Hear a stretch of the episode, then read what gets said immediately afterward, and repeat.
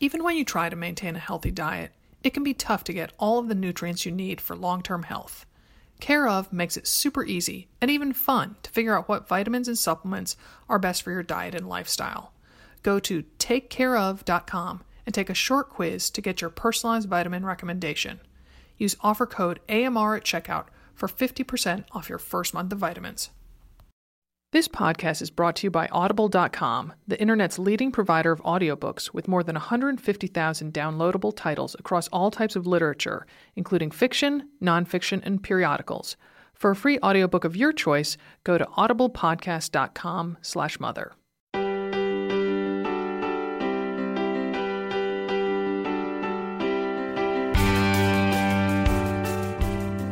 Welcome to another Mother Runner. This is Sarah in Portland.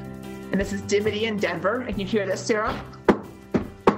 Oh yeah, that that's tied to uh, some uh, painful news that you shared with the tribe this week. So uh, why don't you tell us a little bit more about what's making that sound, Dimity?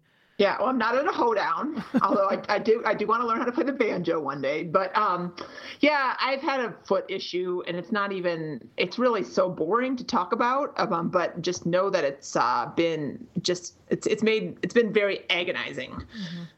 Um, I have a what's called a plantar plate sprain, um, maybe a tear. It's hard to know. Um, under the ball of my foot, under the ball of my right foot, which is my nemesis. Uh, it came up in San Diego. Um, and uh, and I've been hiding it. I've been like doing a little Secret Service action with it um, for about three, four weeks now. Um, and because I it was my intent to get better, and run with Kelly in Philadelphia for our 26 Strong program. And I really can't tell you how much I really wanted to do that. And I really thought that I could do that if I took care of myself. And, um, and it's just not healing the way that it needs to. So, um, so I'm out, um, and I'm back in my effing boot. Yeah, that boot, that boot of yours gets gets a lot. I don't know. That I think it's you're gonna wear it out. You know, it's well, it's funny. The Velcro kind of a part of it ripped the other day, and I was oh. like, "Oh God, I'm not, I'm not buying a new boot." Yeah, so no. you know, like you better behave, Mister Black Thing. yeah, no, I realize this is my this is my third long spell in it. I mean, it's nice to own, you know, and it's it's. Wait, it's, did you get it when you first when your injury uh, in 2007? 2007, yeah, I've yeah, had it for seven years. So you don't, gosh, that's see, you call them three. This is this your third long stretch, but you've, I mean, this is you were in it January of last year training for Ironman. And then I thought you had a no, no, no. I didn't. I didn't have to go in. Oh, you didn't go into fracture. it. Okay. No, yeah. no. So I went in it for the stress fracture for my heel. Mm-hmm. I went in it for the stress fracture in my metatarsal, mm-hmm. and then I'm in it for this. I mean, this is like long, long periods of time, right? Mm-hmm. So yeah, so it's like six to eight weeks in the boot. Um, the good news is that it's it's not ambidextrous. It's what's ambifootstress or something. so it can go on my left foot or my right foot. It doesn't matter. so that's I've got that going, and then I also have I found um, I was cleaning out uh, some closets on Sunday Sunday, and I've been looking for my. Um, I also have the orthotic shoe, mm-hmm. which is this really lovely model of um, a white shoe that basically has Velcro over the top. Oh boy! Oh, that must be uh-huh. good luck. Mm-hmm. It is. It's. It's. I, I, look like I'm about 95 years old, and um, and uh, but I found that, and that's a good thing too to have. Like I might be able to. Oh. So the plan is now is that I'm going to to bike um, as much as I can near and with Kelly. I mean, not. Mm-hmm. I'm not going to pedals side by side her as she runs, but I'm gonna um, make a whole bunch of signs, but she doesn't know what they're to say mm-hmm. yet. Um, and you know, and go up to a certain point on the course and wait for her and go and go. And her 11 year old daughter, Carly, the plan is that she's to come with us, come with me, and and cheer her mom on. So that'll be really fun. And that'll be in the um, that'll be in the second half of the race when it's. A whole lot less crowded, and, and we're thinking yes. there's a trail alongside the Schuylkill River. Schuylkill, there. yep, yep. I've actually done my homework. Mm-hmm. I didn't after we talked about that. I went in and looked, and there's definitely a nice bike trail. Oh, excellent. Um, yeah, and uh, yeah, not the first half. The first half looks to be a little congested. It so is, I think, and there's a lot of spectators in the first half. That's what I was thinking more of because you know I've done the Philly half, and yeah. there's um, some great support along the way. And I was like, oh wow, you're going to take down some some spectators there, Dan. Try to bike. I don't hurt myself enough on my own. Which yeah, so this so, so I wrote about that on Monday, but the part that I didn't put in because it was just getting too long, and it's such a you know hashtag first world problem. Mm-hmm. Like yes, of course I'm very bummed, and yes, I you know I've definitely shed more than you know an adequate number of tears over it, but you know, when you zoom out and be like, it is, you know, I am not in Somalia I am don't have Ebola, you know, mm-hmm. like I, I, have my freedoms, you know, like it's mm-hmm. not that big of a deal, but it's you know anyway. So, but this is another first world problem. So the other a week ago, I was. uh the cowboy boot, my cowboy boot is the best thing that matches up oh, with right, my the heel um, height. Uh-huh. boot. Mm-hmm. Because of the heel height, yes. And my Dansko clog. It's either my Dansko clog or my cowboy uh, cowboy boot on my left foot. It's wearing the cowboy boot, and um, I somehow slipped. I had two, two big glasses, like kind of pint-sized glasses, in my hand. I was taking them down from our bedroom, um, and I slipped on the top of the stairs and fell down the stairs. The whole, the whole way swear, down the stairs um, like two thirds of the way. Oh my gosh! Like it was very. I really saw my life flash in front of me, especially because I saw this broken glass mm-hmm. at the bottom of the stairs, mm-hmm. and I was mm-hmm. like, and I I know a story of a bad fair, stair fall, and so that kind of went in my head. Mm-hmm. Slow motion, hold but on, it's hold done on, hold in on, a hold second. on, hold on, hold on. So it stopped when I had a vision of a bad stair fall in my head. So just pick up from there. Okay um it's it's weird it's like it's slow motion but it's not like it's done in two seconds mm-hmm. but it's like it, it, i felt like i could have written a novel in the time that it took me to fall down the stairs like anyway, so I the good news is that I, Grant Grant came to my um, rescue very quickly, and he came in and he goes, oh, "Where are you bleeding?" And I'm like, "I don't think I'm bleeding." And, and he goes, "No, I think you are." And he looked, and and, there, and on the stairs there were these skid marks from my boot. Oh my god! Like on four or five different stairs, and it looked like really dark blood. It was just it was just a bad week. so um so I really I bruised my arm, I bruised my tailbone like a mother bleeper. Oh my gosh. I've oh. never realized how much that hurts. Mm-hmm. Yeah, I told yeah. you. I told you an email that, that I, I had a bad tobogganing accident as a child, and uh, and that I bruised my tailbone very badly as as a kid in that and so i i remember vividly that pain so i i'm sorry that you are oh, having to experience it's just it. mm-hmm. it's like insult to injury and so now it's like okay well so i really need to keep sweating just to keep my head happy um, and uh, and so i'm like okay well i can't sit on my bike seat my thin little oh. bike seat from my triathlon so now i have to go with the senior citizens and sit on like the big wide bike seat at the gym that's like as big as a Cadillac. I mean, the whole thing is just like, Dimmy, just give it up. Give you're it like, up, you're like sitting, on, sitting on the big and then you get off and put on your big Velcro white shoe. I know. I, you're like, not, yeah. you're like, I want handicap parking. seriously, I deserve it at this point. I deserve it. So, um, oh. so anyway, so that's my tale of woe, and so it's not like I said, it feels very first world problemish, um, but at the same time, it's it's you know obviously very acute in my life right now. Um, and the good news is, is I've been through this more than a number of times, and I have the tools, um, both mentally and physically, to uh, get through it. So mm-hmm. I will. Um, I've got some new orthotics being made with a metatarsal pad that goes under the ball of my foot, basically to help me float the toes. And this isn't interesting unless you know what I'm talking about. I mean, my fr- our friend Joe came into town uh, last week from Minneapolis. She works here. Mm-hmm. Um, sometimes she comes to Denver sometimes for work, and she's had a similar problem. She has the pr- same problem. And I mean, we spent gosh, 95% of our dinner like discussing feet. And but we were both riveted because, you know, that's interesting to us because we've lived it. But if you haven't, it's like, okay, shut up and move on. So oh goodness. Uh, well, I, I am. I'm. Um, I'm very sorry that you're injured once again. I'm sorry that you're going to have to miss the 26 strong culmination at Philly running it with Kelly because, you know, from the moment Saucony asked us to do that, you were like, this is exactly what I love to do. I love helping people. I love helping women meet their goals. You know, it was right up your alley. So I'm very sorry. Yeah. Yeah. I still will. We got we got lots of plans for her. Yes. She just has to go the miles without me on her side, but I can be on her shoulder and I can be in her face even better. So Oh, oh yes, having I know what it's like to have Dimity on a bike during a marathon. I might have to warn Kelly a little bit. I wasn't obnoxious, was I in Minneapolis? Um, um, no, not obnoxious. You are very, very enthusiastic, and um, you know, you you know what photos you want, you know, and that type of thing. So you you know, in the moment, there's a time constraint, so you um, let it be known what it is you're looking for. Uh, that I'm direct. Mm-hmm, hey, yes. Sarah, if you don't if you don't get what you want, it's probably because you didn't ask for it. That's, That's all I gotta say. That's brilliant. I need like a T-shirt or something, or I should have that be my family motto. I think, my I youngest child motto. Look at that. I taught it to a middle child. I'm good. I'm good. Kelly, put your arms up. No, go back and smile. right, right. Oh goodness. Well, well, we don't know where in the birth order Ted Spiker comes in his family, but he's our guest for the show today, and we're uh, delighted to have him join us. Ted is the author of Downsize: Twelve Truths for Turning Pants-Splitting Frustration into Pants-Fitting Success. I do love that subtitle. So yes, this is our second in our uh, um, AMR Running and Reading Club. So, and Ted is just a lovely guy. And in addition to that, he's the interim chair of the Department of Journalism at the University of Florida. He's a magazine writer, founder of the Sub 30 Club on Facebook. That's for folks um, trying to go under 30 minutes in 5K.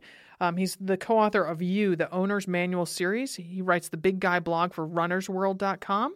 He's also an Ironman triathlete who has gone through his own ups and downs with weight loss, and he's a dad. So he's a dad. Dad to, to boy twins, actually. Oh, I didn't I didn't know that we shared that twin connection.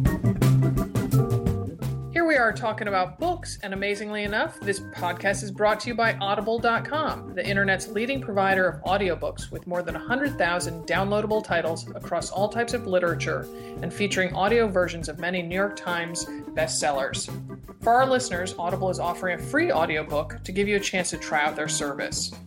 Several of the books we're talking about on today's podcast are available on audible.com, including Flatwater Tuesday by Ron Irwin, The Secret Race by Tyler Hamilton, and Iron War by Matt Fitzgerald. So you can listen to somebody else rather than Dimity and me trying to read some little snippets of it.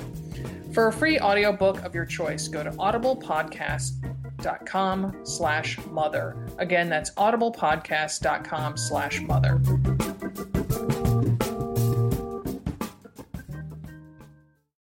Okay, so Ted, in your new book called Downsize, um, I love that you organize the book with no rules, but instead around truths. Um, and you kind of define the truths as principles that can guide your actions, steer you in the right direction, bail you out when things go wrong truths are contingent on the fact that your brain and not your belly lead the weight loss charge.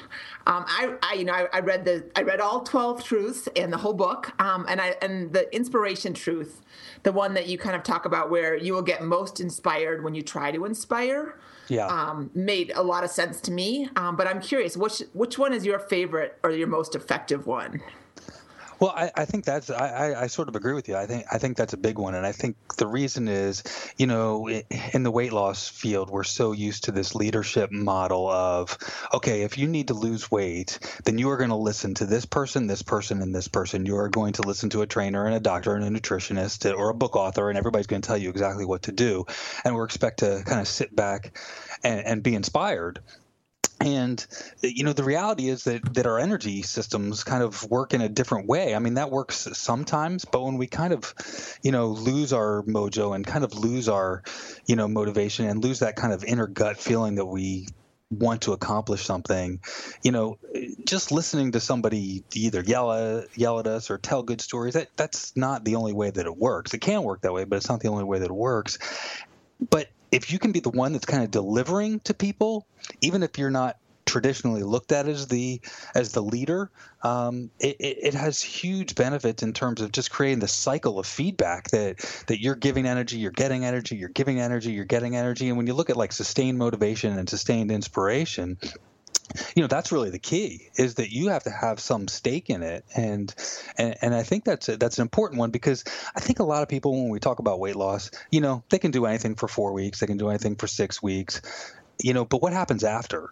You know that's what we got to really have to look at. You know where are the plateaus where does the frustration come in and where does um, you know where do those hiccups come? And, and, i think kind of having that sustained inspiration is, is a big part of it well, I think that you you know you've done that so well with your your blogs that you write on Runner's World and your Sub 30 Club on Facebook and that kind of thing. Where I mean, I think what has happened a little bit, and yes, we have these role models. We have the Jillian Michaels and the you know those kind of like you know lead by lead by torture kind of people but um but there's also just people where you turn around and be like whoa she's doing that like i can right. do that right? right? like that's right. and that's what i mean we i mean we talk about that like at school pickup you're like oh you see the mother runner over there in the lycra like you know like picking her kid up and she's all drenched in sweat like she looks like i do i i can go do what she does right right yeah, and I think that's what's awesome about it, and that's what I've been most happy with, with, you know, with the Runner's World um, blog is just, you know, I, I, think a lot of there's a group of of runners who, you know, and maybe it's all runners. We feel we feel like misfits in, in a lot of ways, you know. I mean, because even though it's an individual sport, we can't help compare ourselves to other people, and and you know by writing the big guy blog it, it's it's kind of taps into that misfit psychology is that you know anybody can do it, and it and and it doesn't even matter how you compare to other people. It matters what you do and what you want to accomplish, and you know how you progress, and and maybe you don't even progress. Maybe you just do it because you love doing it. I mean, that's that, and that's to me, you know, the point. And um, you know, so so I, I hope that that works in in that way, in that kind of misfit kind of way that we all can kind of feed off each other. Mm-hmm. Yeah, most definitely. I mean, I think I think that's a lot of what we do with another mother runner. It's just like some days I get out there because I'm like, oh, well, everybody expects expects me to keep right. going, so I, right. I, better get out there and do go. a run. Yeah. So I have something to talk about on the podcast. So, so, um, so going back a little bit, um, the motivation truth. You write about your first marathon and about uh-huh. about how you game the system for motivation, creating an environment. Your marathon virgin blog in which you had no choice but to be motivated, and kind of taps into what we were just talking about, but but then you write over the long haul, motivation had to be well rounded and deep. And you can't go after one goal in the hope of achieving another. Can you talk about that mentality, like that if I run this race, then I'll lose weight, and why that can't really be sustained?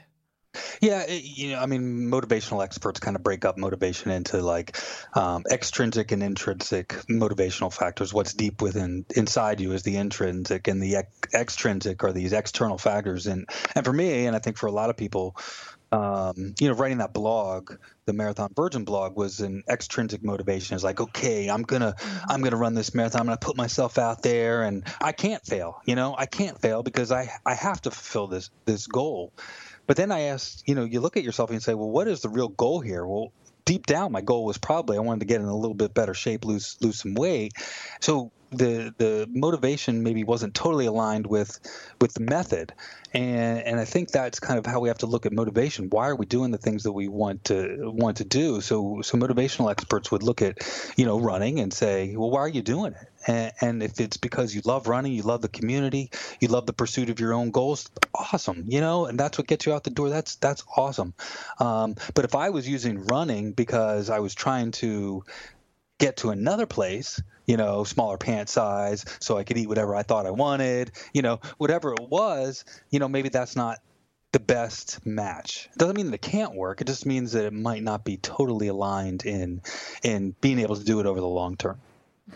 I mean, that's what I'm talking about. Sustainable. It's it's it's tough because, you know, what you do is you jump on something because you know you want to say you know look good for a, you have to be back in a bridesmaid's dress or something like that. Yeah. Probably you don't, but uh, hey, but we you never know, right? You never know, right? You have worn maternity jeans. I've heard you keep you came clean that, about that one, right? Yeah. See. see?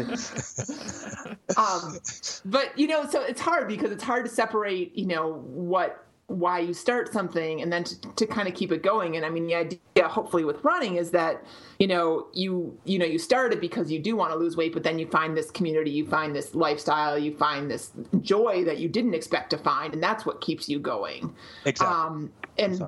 but but then and then the weight loss hopefully becomes a little less important but I don't know. It's, it's such a like it's such a web of of reasons and like studies and experts. It's so hard to like pick apart, right?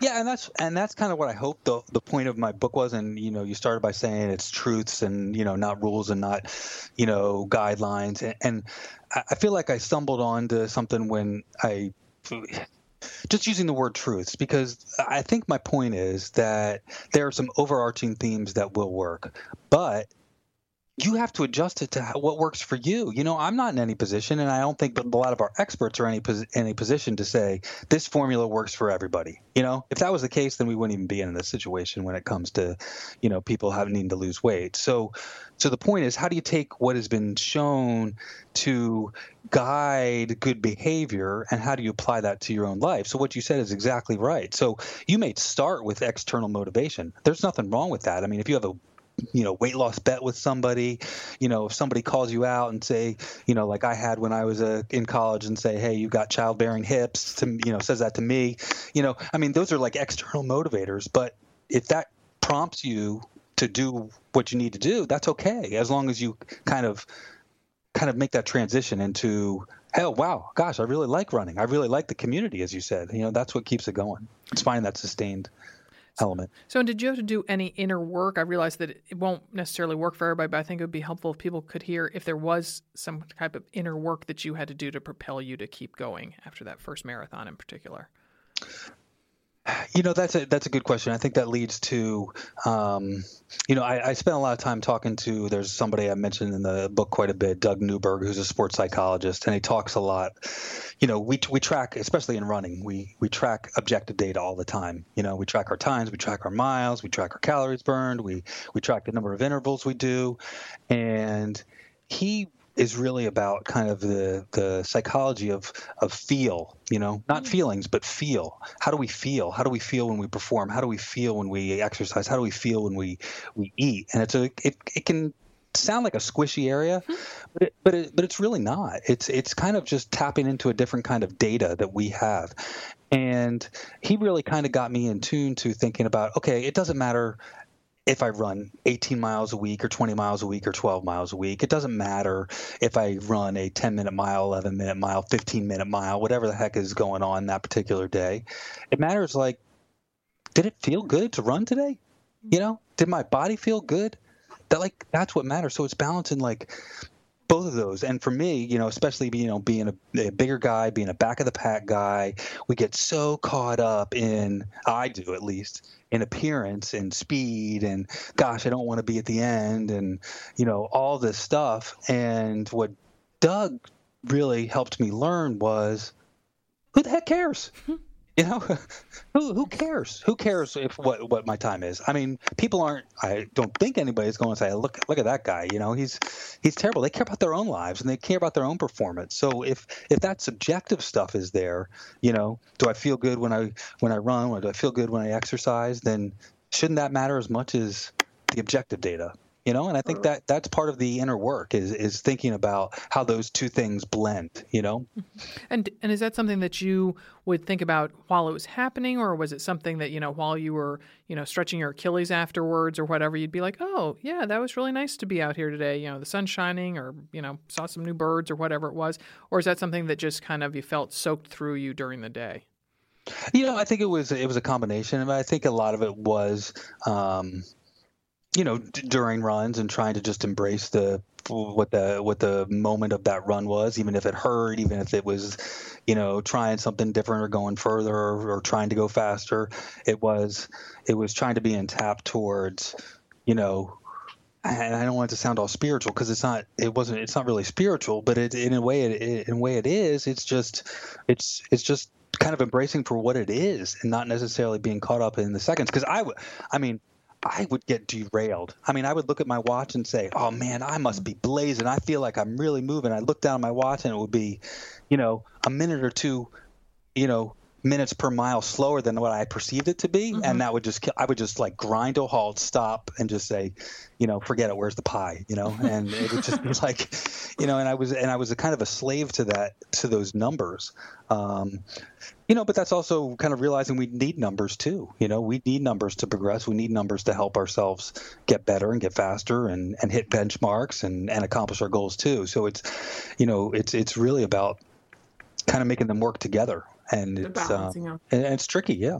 Yeah. Well, yeah, that's, I mean, actually, I had a question about Doug Newburg and Feel coming up. So you're here. Thanks for like, you know, ruining the sequence of everything, sorry, Ted, but that's sorry. okay. but no, I, I'm curious because that, I mean, that really struck a chord with me too. And, and that's, I mean, a lot of my motivation for, for running is feel. And it's not um, necessarily the number on my GPS um, because, you know, when I get up and run, it's the, so that I need to get my head in the right space and I need to get, you know, the endorphins flowing and my sweat on and feel like I accomplished something before Yeah. the day has started. Right. And that's, I mean, that just sets my whole tone for the day. So I feel like I'm pretty tuned into feel and not and I try not to get too hung up on numbers but but then you kind of related that too to um eating which I thought was really that that's harder because Yes. um it's it's how do you want to feel after you eat something right and if you go and eat half a chocolate cake you're not going to feel great after even though it might taste good those first few bites are always awesome but then you're like oh do I really want to feel like uh, walking around with half a cake in my stomach for half a day you know Right. because I feel like exercise and eating are the exact opposites. You know, exercise hurts really bad in the middle of doing it if you're doing it really high intensity, but you feel great afterwards. And then eating is, oh man, I feel really good for these 20 seconds that that. That that uh, Dairy Queen Blizzard is happening, and you know, and then I feel terrible after. So it's they're like the exact opposite. that's interesting I never thought of that Yeah, I know. I'm writing that down as a note. Yeah. yeah and it's and it's this balance between kind of that short term and long term and and i think that's what's so hard for i mean that's that's been certainly my struggle for for years is kind of how do you balance that short term and and long term feeling of um, the short term pleasure you know as opposed to all the you know whether you just feel blah and lack of energy because you ate the wrong things or you feel guilty.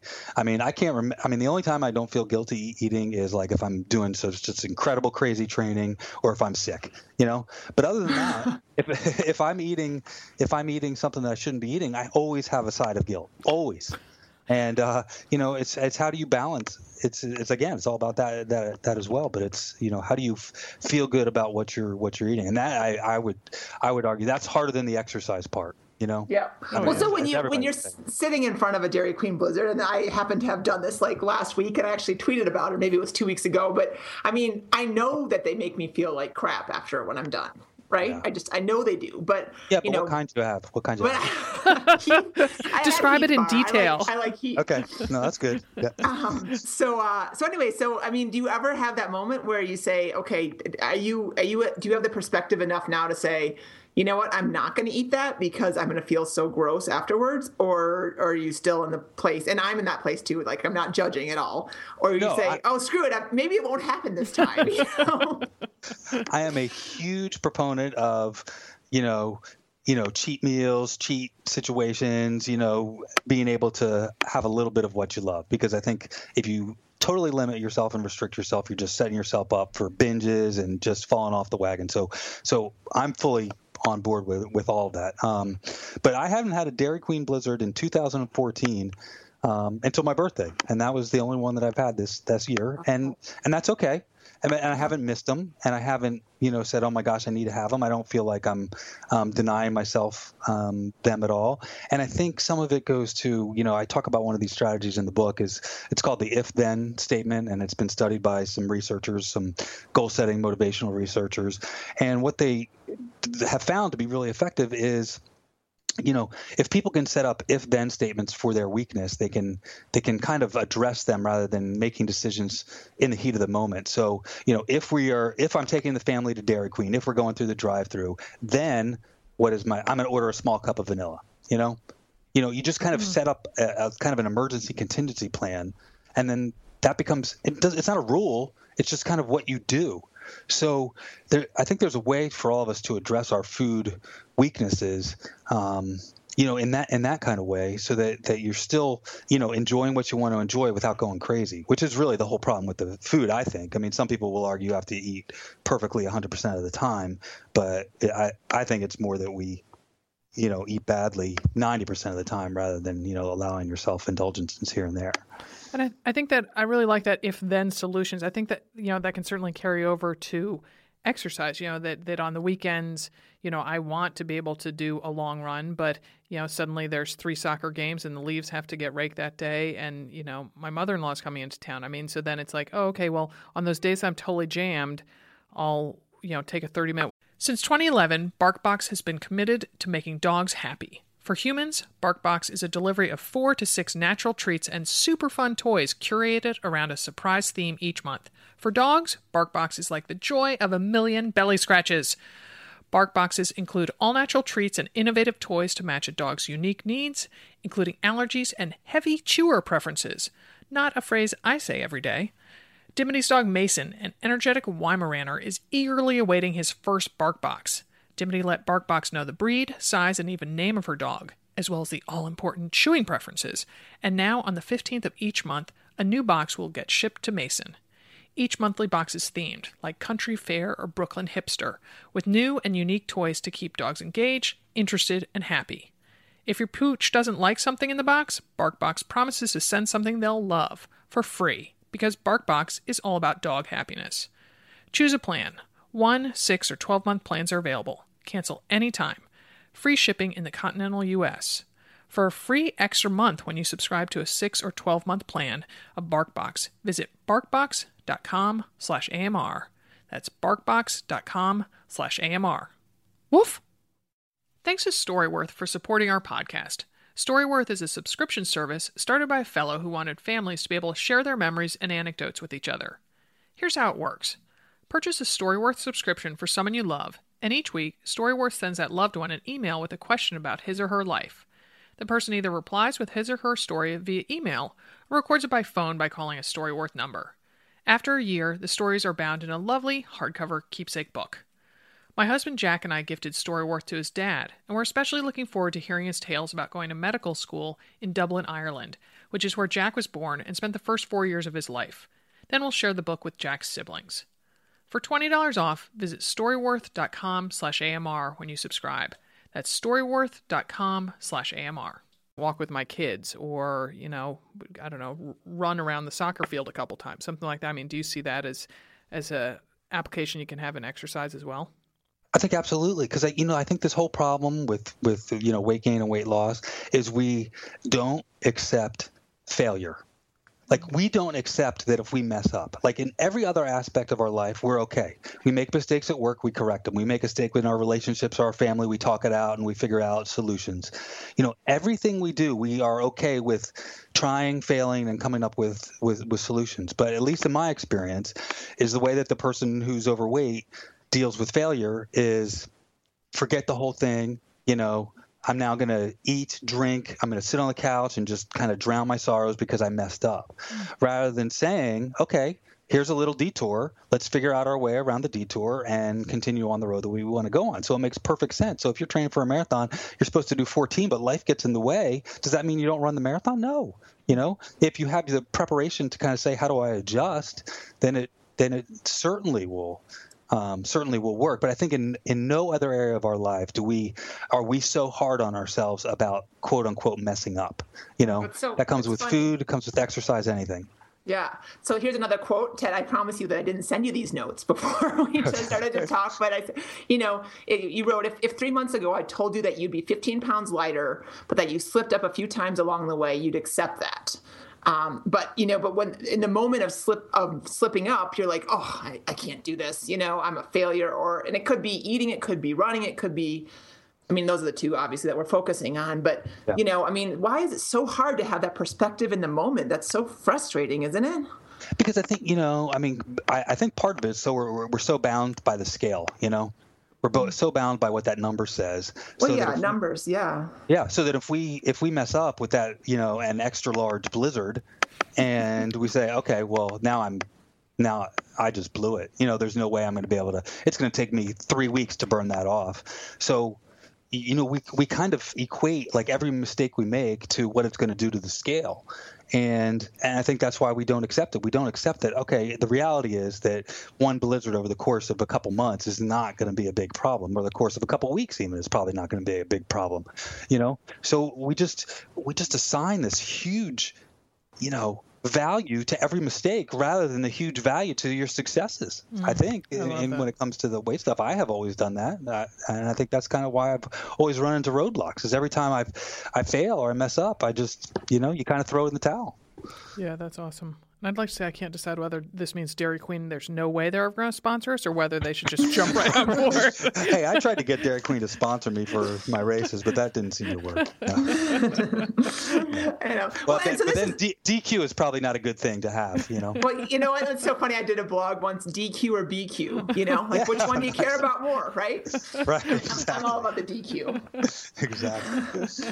I, am just curious. This is zooming out a little bit, and this is a little personal, but um, but you obviously lay it out there all in the book. I mean, how is it is it difficult as a guy? Because I know, like women, I mean, we you know, I, I, think it's very accepted that we, you know, micro inspect our bodies and talk about weight loss and, you know, get all hung up on which yoga pants look the best on us. But I don't ever see that conversation happening among men. I really feel like you're a groundbreaker in that respect. I mean, do you, is that been kind of your intent or, and has it been uncomfortable at all? Or are you kind of like, someone's got to do this, I'll do it, I'll step up? Yeah, you know, I mean, I think it's becoming more and more accepted for guys to to talk about bodies and and especially in context of health. I mean, I think guys have traditionally, you know, used used fat as their kind of sidekick you know so you see the you know the kind of overweight comedians they can use it as their punchline. And that's the way i think guys in um, in kind of everyday life tend to use it too. So if a guy's a little bit bigger then you know oh it's it's okay that i'm bigger. It's it's you know it's part of who i am and we laugh about it. Ha ha ha. Um, so you know i i, I don't I don't know that I was sent out to say, you know, I want to talk about you know body image and I'm all in tune to my body. I, I, more wanted to say talk about kind of the frustrations that I think we all have, whether we're men or women, um, and and you know the similarities that we have when it comes to this chase of perfection. And that's that's also part of the problem. And it goes hand in hand with that fear of failure is this what are we doing chasing perfection? Um, you know it's different if you're you know if you're a model or if your livelihood depends on you you know you have 14 abs popping out of your belly. But you know i mean it's it's it's what are we doing chasing perfection? We should be chasing good health good energy good relationships you know a body that we're satisfied with and great experiences. And um, and I think kind of body image is part of that puzzle, and and part of writing about it, I hope, is kind of you know giving, not making it more than it is, and not making it less than it is. I guess. Yeah. Sure. Yeah. So in the in the nutrition chapter, you, there's again like the rest of the book, there's no rules, but you do mention sane foods. Could you talk a little bit about that? Yeah, I mean, those are foods that are really that were developed by um, Jonathan Bailor, um, who's kind of been the one of the leaders in, in in kind of talking about foods for their value rather than their calories. And the main point, um, you know, that he makes is that you should be, you know, eating eating foods that that you know that, that fill you up, that are metabolically efficient, that are that are just those good, clean um, foods that we would classify as good, healthy, natural foods, and getting rid of the foods that we traditionally know are, are not good for us, the the processed, um, you know, the processed type type foods, the the extra sugars, all those foods. And, and his point is a is a good one in terms of you know if we're feeding our bodies the the right kinds of foods that we don't have to you know worry about counting calories, we don't have to worry about uh, cheating because we're getting satisfied meals. We're getting satisfied foods in our, you know, healthy fat and our and our lean proteins and our, um, you know, foods that satisfy our sweet cravings and our berries and, and fruits and and foods like that. So you know, I think the jury's out on on calorie counting. I mean, he certainly takes the stance that we don't need to count calories, but you know, some research you know shows that if you do monitor and self monitor, that is an effective way. I mean, certainly that's the Weight Watcher system is to is to is to monitor calories, and I think that can work for some people because it kind of puts you in check, and the effect is that you eat better foods because you want more more to eat, so you eat foods that are kind of more uh, more efficient for you. Sure. Um, so so you know, I don't think there's any you know huge revelation for for anybody who's looked at any any nutrition information. Um, you know, there are some kind of I think there are some foods that have uh, mixed. Uh, mixed reviews, but for the most part, we kind of know what's good and we know what's bad. You know, white bread generally we don't think is very good, and vegetables we think are good. You know, it's it's it's that it's just kind of going in that mentality of making sure that most of your most of your foods. Um, you know, hit those. That that that's my interpretation of most of your foods. I mean, some people would certainly say that you want all of your foods to be in that in those categories, but well, and you in um and and you talk about uh, one dietitian that you talked to says you can find the right food relationship and you don't want to cheat. Um, it's kind of like when you find the right partner and you don't want to stray from that person. And I I mean I kind of I, th- I, thought that was kind of smart because when you have a good like satisfying meal, you you know you don't necessarily want to head to DQ right after. Um, but I mean, have you found that to be the case, or is that just some really nice words that fit into a very nice you know equation? you know, I mean, when you kind of grow up and you love your tacos and you love your lasagna and your mashed potatoes, to me, it's really hard to envision a life where you never ever would have them, right? Mm-hmm. I mean, but I certainly you know, my desserts now, you know, I might have a big bowl of berries and throw some chocolate chips in it. Um, you know, so it's a way of kind of getting that satisfaction without feeling like you have to have something super processed or super sugary. But that doesn't mean that I never have dessert. That doesn't mean I sure. never, you know, have mashed potatoes. It just it just means that if I can make you know most of my meals kind of in line with what is good for my body then i can allow myself to stray and i don't you know i, I I think it was an important viewpoint to say if you're eating the right foods and you have a good balanced diet, you don't need to need to cheat. But I, you know, this is all part of again, kind of individualizing and customizing how you work. There are some people who can't cheat, right? Because if they cheat, they're going to go on a slippery slope and just floodgates are open. And there's some, because there's some people who are so meticulous about what they do that they're inspired by being able to eat perfectly every day. So it, it's kind of about how can you customize it. For me, I know that it wouldn't work if I totally eliminated everything that I liked. So for me, I allow myself to to stray every once in a while. But for some people, that may not work. Can sure, I can sure. I ask one question before we move on to one thing? You mentioned chocolate chips. Dimity told me one time that she can't keep a bag of chocolate chips in her house because she'd go through them. I, I just yesterday bought four bags of chocolate chips because they were on sale. I have no desire to eat chocolate chips. You don't like eat like special chocolate chips that taste. I mean, I buy Nestle, so I'm not like going for the bargain brand, but I just eh, am I missing something with with the chocolate chip, just the chip itself? chocolate chips are a metaphor for anything that you like. okay. Yeah. So, so, you know, if it's a Hershey's bar or, or whatever sweet or or a crumbled up cookie or or whatever it is, you know, I mean, for me, I mean, I like the I like the chips because it's. But you, you know, like you just Nestle taste, Toll House, the, just the Nestle's Toll House, like like the semi sweet.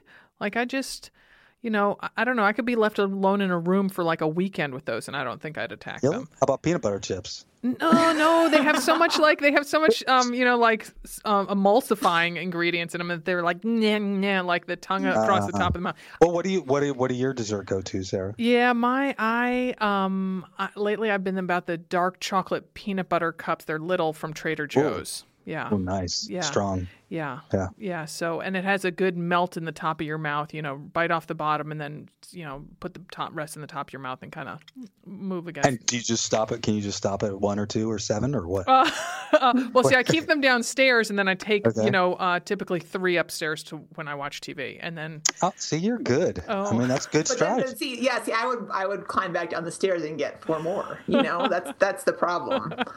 So, I mean, no, but, for me, go ahead, Ted. I was gonna say you do exactly what you're supposed to do, which is it's all about environment. You know, if the if the cups are right there sitting next to you in a bag, it'll be easier to go from three to eight to twenty seven. Yeah. But since they're downstairs, I mean, See, you know, you know everything. Okay, okay. So but I'm just, I'm just not going to switch to just semi-sweet chocolate chips anytime soon. no, no. no. That's chocolate chips for me, Sarah. Are, um, I mean, so I've learned over time that I can't keep Hershey bars and other stuff that I would eat, you know, no problem in my house. And so when I'm really, really craving sugar and I've got nothing, oh. chocolate chips are like the best thing I got. Oh my right? gosh, you're like the alcoholic. So, They'll like drink you know mouthwash. Yeah, my God, syrup, right? Yeah, yeah, yeah. yeah, exactly. I don't mean to laugh at, people's problems. No, but, but it's it's true. I mean, that's that's honestly like where it is. You know, I mean, that's that's you know when I when I, especially like you know on a on a bad day and work isn't going well and like I can't get in a groove to write or whatever I need to do, like my thought immediately turns to sugar. Like that's just the way my brain is wired. So, you know, I don't really have it in the house so much anymore. And as we talked about the last time, I make gorp, put it put the M and M's in with the peanuts and the almonds and the other stuff that's fairly good for you, and so then I still get a little bit of a chocolate hit, but anyway. Was that what was all over the floor? It was. Yes, yes, okay. it was. I so what happened last time is I picked Grant, my husband, uh, didn't put the lid on tight. Oh, so look at that! You found out the you found out the culprit. Last time it was just someone had not put the oh, lid on. Oh no! Correct. Then I yeah. talked about it at home. so that was mad. I mean, that was a lot of gore. it's it's always hashtag husbands, man. hashtag husband, man. Yeah, yeah. yeah. um, well, and so and so actually, since we're talking food and desserts, I mean, the other thing that I found, and um, I'm glad I went back and, and, pulled together these questions because you talked about protein ice cream. I'm like, oh, I want to try that. So tell tell us what how you make your protein ice cream. And- well, this is a recipe from uh, Adam Bornstein, who is kind of one of the one of the big health and fitness um, uh, gurus um, that I certainly uh, rely on and, and, respect. But essentially, what it is is you can put uh, a little bit of Greek yogurt, you know, uh, you know, low-fat Greek yogurt, some protein powder, mm-hmm. and then just a little bit of almond butter in there, mm-hmm. and whip it up. And then you put it in the freezer or the fridge, let it get a little bit of firm consistency, and it's like ice cream. Mm. You know, I mean, it's it's great and it's satisfying and it's healthy and if you want to stretch, and I have done this, I have put a couple chocolate chips in it. But I'm thinking maybe I'm thinking maybe some maybe some berries, nuts. Yes. You can put. I could. I'll maybe get some dark great. dark chocolate maybe because then it would be kind of yes. like my Trader Joe's thing. Yes, I do. I have dark, dark chocolate chips in my house mm-hmm. now. Okay. You know? So you can so you can you know experiment with the flavors of uh, of protein powder. So you know with uh, with chocolate protein powder, almond butter, and you know uh, plain low fat Greek yogurt, you know, you are getting that. Obviously, it's not the same thing as a high sugar peanut butter cup, but it does it does feel really satisfying in terms of hitting that sweetness level. And the after effect is, oh my gosh, I had something sweet, it tasted good, and zero guilt. Mm-hmm. Like you know, because I think guilt is such a destructive kind of force because that's what forces us to do other bad things. So, so it's really good. And then sometimes I put a little whipped cream on it, but you know, we'll, we won't talk about that. Yeah, we'll, we'll, we'll edit that part out. yeah, yeah, yeah. okay, so we've got some. We got we we fielded a couple questions from the Mother Runner crowd. Um, okay. So Lisa is uh, looking for advice um, for someone who has never had to lose weight before. She said she gained 20 pounds training for her first marathon almost four years ago, and she's still trying to lose it.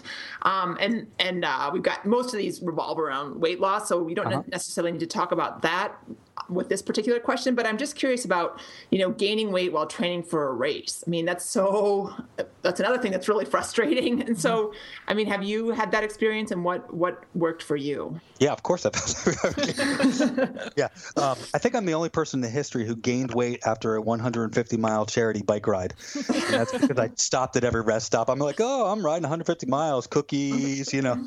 I got back I was 5 pounds heavier than when I started. I'm like, "Wait, how did that just happen?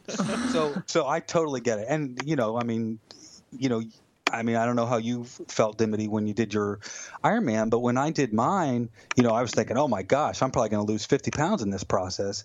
No, and, lose a pound. Yeah, and, pound. and, that endurance training, I don't know, I, you know, I don't know what the research says, but anecdotally, anecdotally, you know, especially swimming just makes you hungry, hungry, hungry, and um, you know, you know and i think that's why and that's why i think that anybody who's trying to um, lose weight or is um, you know or is worried about it when they're training for a big event should try to include a little bit of strength training in there. Um, because i just think that muscle is just uh, helpful in terms of not only just strength and performance and injury prevention but also in terms of um, helping kind of keep fat in check.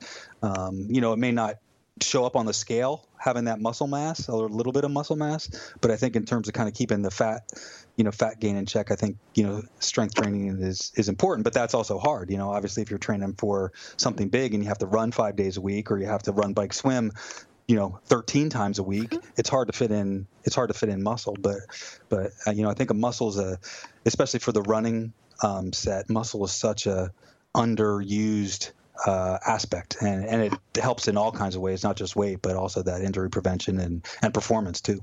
Mm, sure. Yeah, yeah. So another question is from Michelle, who um, we've met several times. She's in Minnesota, and she lost 135 pounds three years ago. Wow. Yeah, yeah, and um, and this year, unfortunately, has had to change her exercise regime uh, due to some surgeries and complications from them. So, but she um, is dedicated to taking an hour-long fitness walk um, every day now, um, and she's been loving listening to your book on Audible, and she's been laughing out loud as she she's going, and she, she thinks her neighbors think her she's a little nuts. But, uh, but um, so her question is, how long do you give a tweak to, in your diet a chance to work? That's a great question. I mean um, you know, I don't know if there's a hard, fast answer, but you know, I, I, think you have to give it a little time. I mean, and, and, we're in a very impatient society, especially when it comes to, to weight. But I think, you know, six, eight weeks just to see kind of what's happening is is is helpful. And I also think that there's value in tweaking all the time too. I mean, I think that part of the problem is that we, you know, part of the problem with people who plateau is that they do something that works for the first 20 pounds and they assume that it's going to continue to keep working. But then we hit this plateau and nothing, and nothing um, changes.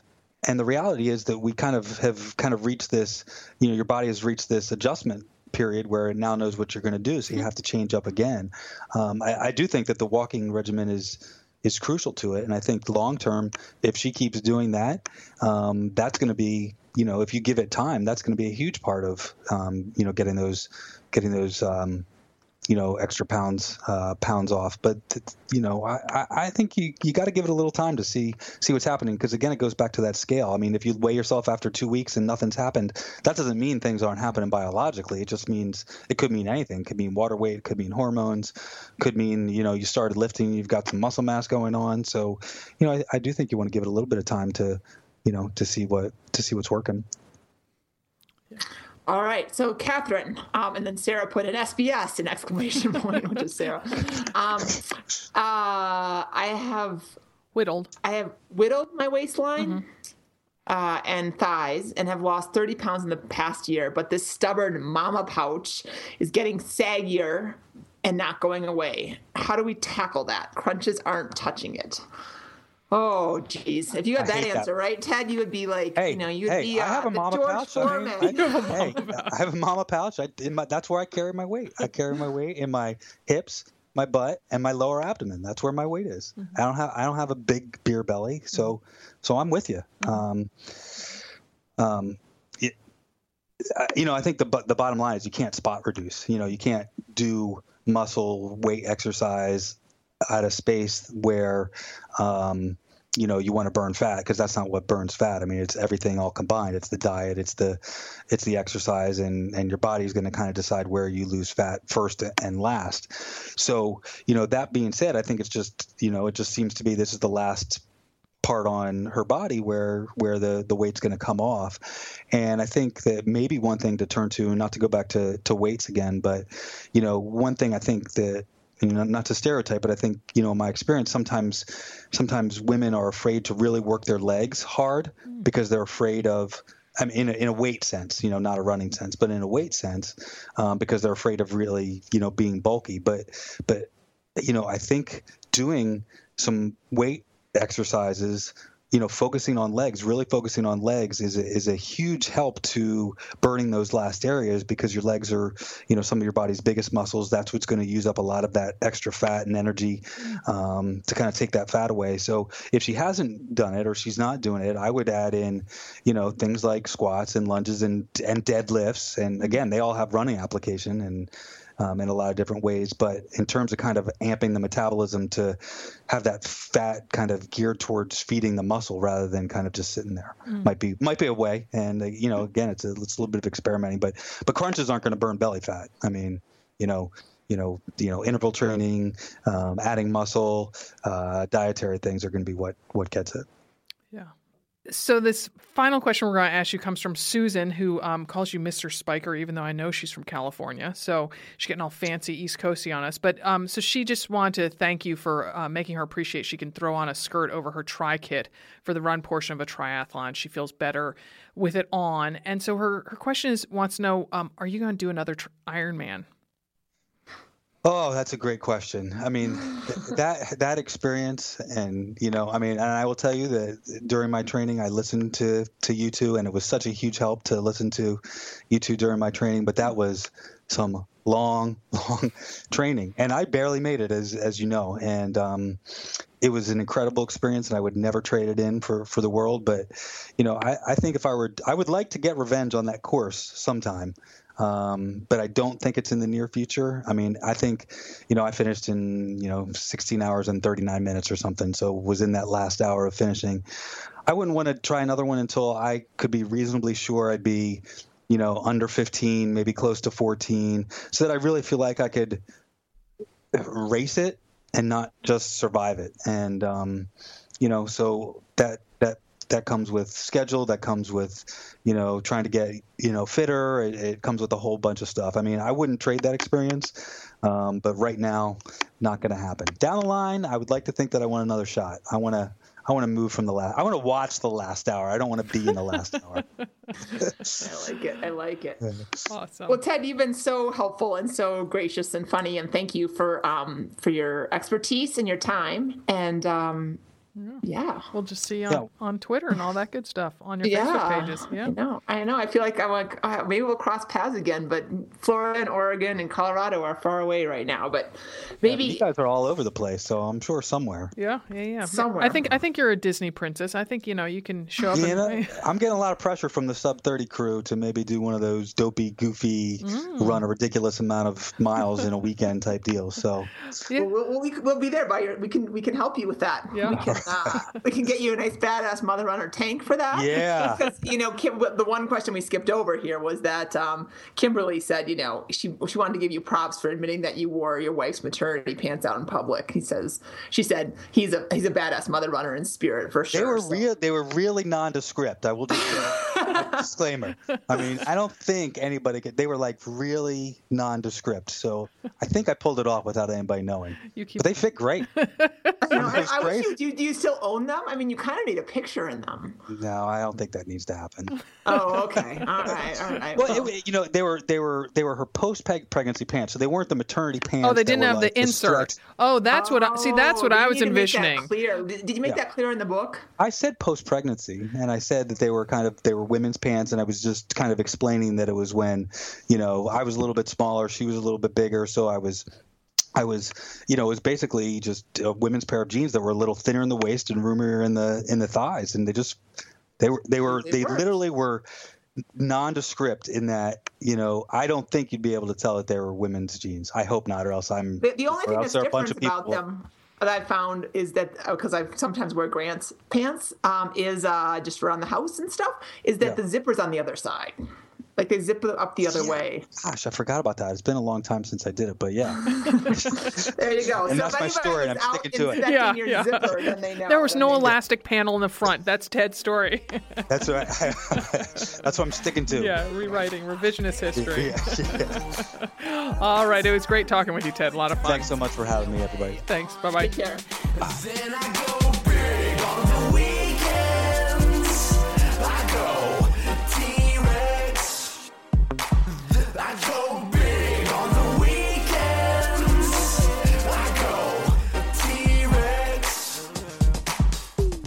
That's awesome. I, I will. Is, this- is this the time to admit that Grant has worn my pants? Sometimes he used to wear my running shorts. Like he had one pair of running shorts that he liked to wear mine. I was like, Grant, you cannot, not, not wear those shorts. Like, Oh I'm my gosh, sorry, they just wait, look. So he put them on, and then before he Oh, walked out the he door. He ran in them. Oh he ran. They were like a pair of trail shorts. oh so, yeah, um, oh yeah, yeah. So they. So they were a little bit long. It wasn't like they were like you know short, flashy split shorts, but I mean they they had a longer inseam and they were like a charcoal gray. I mean, Oh, okay. but I knew they were women's and I knew they belonged to me, and there was just something about the situation that made me uneasy. And I was after like one or two runs, I'm like. Okay, I just no, just no. I don't care that they fit you, and that also kind of sucks. I gotta say, like when you know when your husband can wear your clothes, like you're like, uh huh, yeah, I feel like an Amazon. So yeah, although I mean Grant's very slender, so he is. yeah, he it's is, not like I me saying I'm- Jack was wearing my workout clothes. yeah, no, I know, I know. I mean, Ja- Grant is a, you know, he's he's not he's not husky, but still, I just, you know, there's just something about that that I was just like, are we going down a slippery slope here? Am I going to need to, you know, start investing in? I don't know. anyway, Oh my gosh. Well, I just I I mean, what a doll Ted is, and just oh, just adore him. Yeah, I know. yeah. I know. I want to go do an Ironman just by his side, just because he would entertain me the whole time. right, right. Oh goodness, that was a ton of fun. So, um, So, well, you can find more of us if you're looking for it on Facebook at Run Like a Mother the Book. Our websites are anothermotherrunner.com and Mother Runner Store. And might I mention that on um, Another Mother Runner, you, you can find details about our retreat we're having next April in Little Rock. That's um, anothermotherrunner.com slash retreat. On Twitter and Instagram, we are at The Mother Runner. Our books Run Like a Mother, Train Like a Mother, and upcoming Tales from Another Mother Runner are available on Amazon. And um, no matter what size you are, many happy miles to you. Let's head to the D to the Q.